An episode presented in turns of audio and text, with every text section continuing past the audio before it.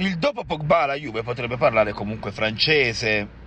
Il profilo di Manu Quadio Coné sta scalando rapidamente posizioni nella classifica dei profili graditi a Cristiano Giuntoli per rinforzare il centrocampo della Juve, classe 2001. Coné gioca nel Borussia Mönchengladbach ed è uno di quei giocatori che tanto piacciono agli allenatori perché ha un'intelligenza tattica fuori dal comune, difende, attacca sempre con i tempi giusti, Manu ha il benestare anche di Allegri.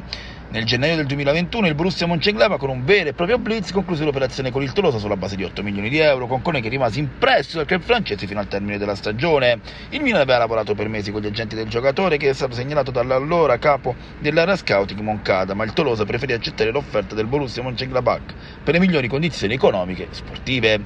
Cone è ormai un protagonista del Borussia, Mönchengladbach è presenza fissa nell'11 titolare, le sue prestazioni non sono passate inosservate, tanto che anche il Liverpool sta seguendo da diverso tempo.